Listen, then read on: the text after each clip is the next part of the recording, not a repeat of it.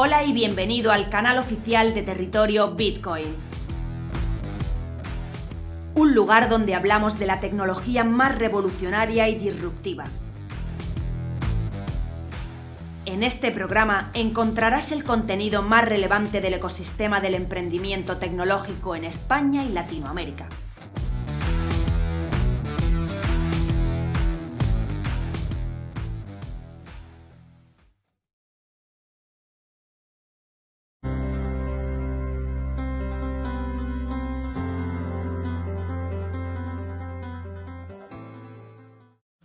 Las perspectivas económicas de crecimiento mundial se han deteriorado conforme se intensifican los desafíos inflacionarios y la invasión rusa, según advierten los analistas de la calificadora Fitch. El pronóstico para el PIB mundial de Fitch es inferior al 3,5%, proyectado por la OCDE, que apenas lo divulgó el jueves pasado. El BCE ha revisado al alza su previsión de inflación, que ahora sitúa en el 5,1% en 2022 y en el 2,1 en 2023, cuando en diciembre anticipaba subidas de precios del 3,2% y el 1,8% respectivamente. El Banco Central Europeo ha revisado a la baja su previsión de crecimiento para la zona euro, mientras que ha incrementado las expectativas de inflación en sus nuevas proyecciones macroeconómicas, que incluyen una primera evaluación del potencial impacto de la guerra entre Rusia y Ucrania. De este modo, el BCE espera que el PIB de la eurozona crecerá este año un 3,7% en vez de un 4,2% anticipado en diciembre, mientras que en 2023 la expansión del PIB será del 2,8%, una décima menos de lo previsto anteriormente. Y en 2024 el PIB crecerá un 1,6% en línea con la proyección de diciembre. La tasa interanual de inflación en Estados Unidos se disparó en febrero hasta el 7,9%, cuatro décimas por encima de la de enero, con una enorme subida de los precios de la energía impulsada por la crisis eh, de la mm, mm, guerra en, Ucrania. Se trata eh, del mayor incremento anual en 40 años, según informó este jueves la Oficina de Estadística Laboral norteamericana, y refleja el efecto en los precios de las materias primas de los ataques rusos a Ucrania que empezaron el 24 de febrero. Los precios de la energía, que incluyen gasolina, crudo, electricidad y gas natural, se dispararon en febrero un 25,6% en Estados Unidos, liderados por el precio del crudo, con un aumento del 43,6% interanual, mientras que el gas subió un 23,8%. Los precios de alimentos en Estados Unidos, por su parte, subieron un 7,9%, especialmente los relativos a compras en el supermercado, que aumentaron un 8,6%, mientras que los de la comida en restaurantes subieron un 6,8%. La volatilidad en el petróleo amenaza con disparar la inflación en Estados Unidos, inclusive a niveles del 9%. Ante esta situación, ¿qué ha hecho la Fed? Pues la Fed subió los tipos de interés el 16 de marzo de 2022, el miércoles pasado. La decisión de incrementar los tipos de un cuarto de punto fue aprobada por todos los miembros de la Fed, a excepción de James Bullard, cuyo enfoque hawkish, ¿no? más duro, le ha llevado a abogar por un incremento mayor de 50 puntos básicos. Jerome Powell ya había adelantado a comienzo de mes que tenía intención de anunciar una subida de 25 puntos básicos hasta un rango entre 0,25 y 0,50. La primera desde 2018 con el objetivo de reducir la inflación y evitar así el sobrecalentamiento de la economía, por lo que prevé seis subidas más en este presente de 2022. Según el grupo financiero Allianz Global, con una inflación todavía a la alza del 7,9% habitual en febrero, la más alta en 40 años, y con unas perspectivas macroeconómicas que aún no reflejan el impacto de la guerra en Ucrania, la decisión es coherente con una inflación que puede no haber tocado techo todavía. Además, la guerra en Ucrania y los acontecimientos relacionados probablemente crearán una presión adicional al alza sobre la inflación.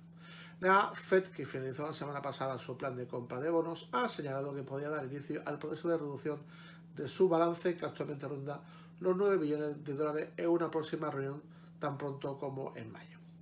También la Fed ha recortado su previsión de crecimiento para este ejercicio, situándola en el 2,8% frente al 4% que proyectaba hace solo tres meses. Para la Fed será necesario hasta 6 incrementos más de 0,25 puntos o un cuarto de punto a lo largo del presente ejercicio 2022 para, para que se sitúen los tipos de referencia entre el 1,75% y el 2%.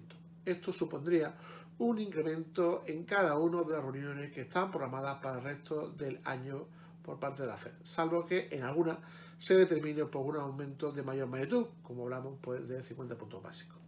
Ya se verá. Para 2023, la media de los miembros de la institución que estamos hablando, de la FED, proyecta entre 3 y 4 alzas adicionales del precio del dinero. Cuando los precios del petróleo han subido un 50%, como ha dado el caso, y se producen subidas de tipos como la esperada, es inevitable que se produzca una recesión económica como la que más que probable se eh, pueda producir a partir de verano del presente ejercicio.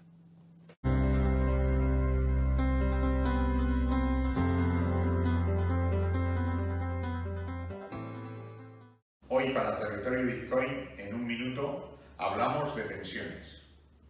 De nuevo, este ministro que tenemos de Seguridad Social ha abandonado sus objetivos por otros elementos claves como son la invasión de Ucrania.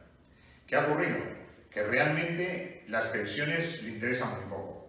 Lo que le interesa de verdad es que este gobierno avance en unos cambios que no se cree nadie, que como todo lo que hacen lo hacen sin consenso, consideran que son muy listos y que desde luego en esta situación que tienen, en el que hay elementos clave que les están empezando a afectar, se conviertan en un gobierno en descomposición, que es lo que parece que son.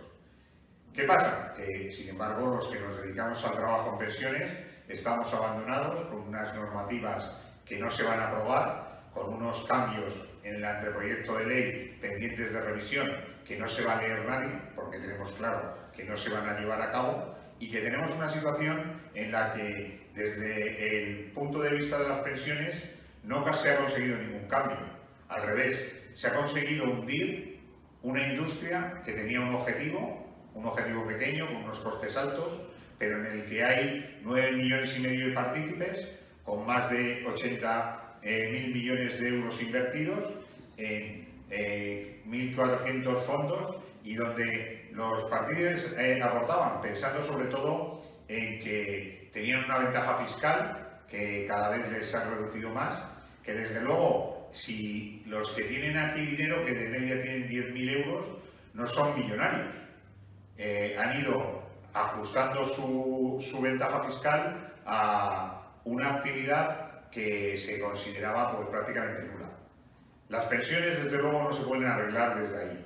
Y este ministro, que antes era responsable de una institución, eh, decía unas cosas que cuando se ha metido dentro del gobierno y, han eh, marcado sus objetivos de otra manera, dice otras totalmente distintas.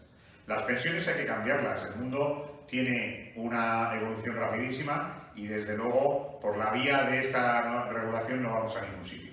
Esperemos que espabile, o por lo menos el que va a espabilar va a ser el que venga y cambiará todo lo que este no ha hecho. Muchas gracias. Hasta la semana que viene.